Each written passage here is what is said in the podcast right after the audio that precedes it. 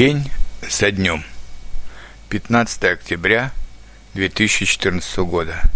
двести лет со дня рождения Михаила Лермонтова.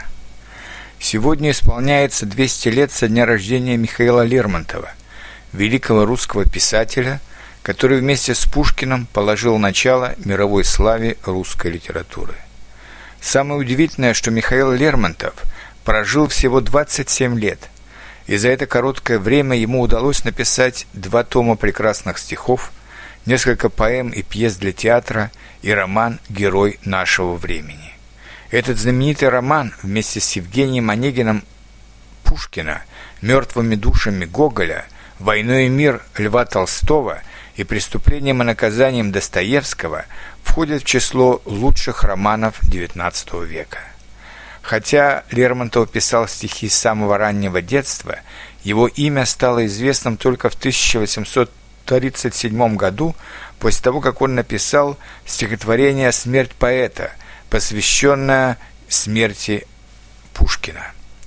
«Погиб поэт, невольник чести, пал оклеветанный молвой, свинцом в груди и жаждой мести, поникнув гордой головой. Не вынесла душа поэта позора мелочных обид, восстал он против мнения света, один, как прежде, и убит». Михаил Лермонтов был гениальный, но непростой человек. Он презирал законы высшего света, ему было скучно на балах и приемах, и он не скрывал этого, и за это его не любили. Он очень критично относился к своим современникам. Он писал о них так: «Печально я гляжу на наше поколение. Его грядущее или пусто, или темно. Меж тем под бременем познания и сомнения в бездействии состарится оно.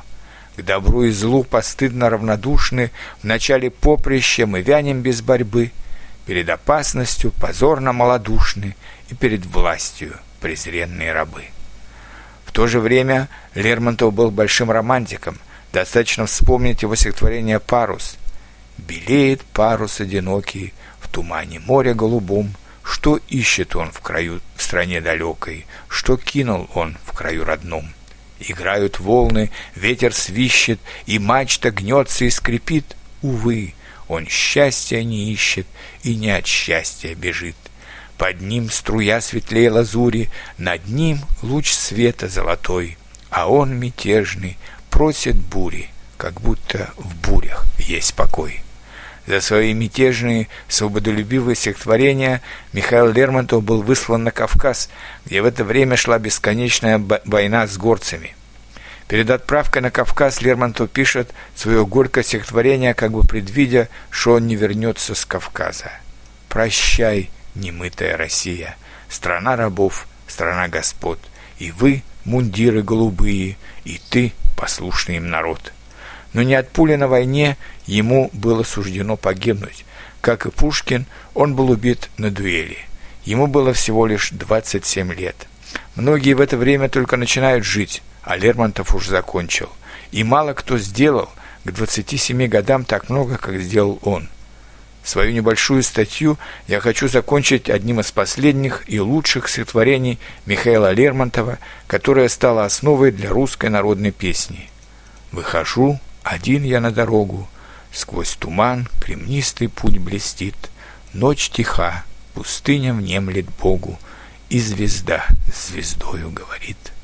В небесах торжественно и чудно спит земля в сиянии голубом. Что же мне так больно и так трудно? Жду ли чего, жалею ли о чем?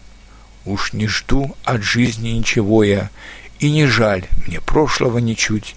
Я ищу свободы и покоя, я б хотел забыться и заснуть. Но не тем холодным сном могилы я б желал навеки так заснуть, чтоб в груди вздымались жизни силы, чтоб, дыша, вздымалась тихо грудь, чтоб всю ночь, весь день мой слух лелея, про любовь мне сладкий голос пел, надо мной, чтоб вечно зеленее темный дуб склонялся и шумел».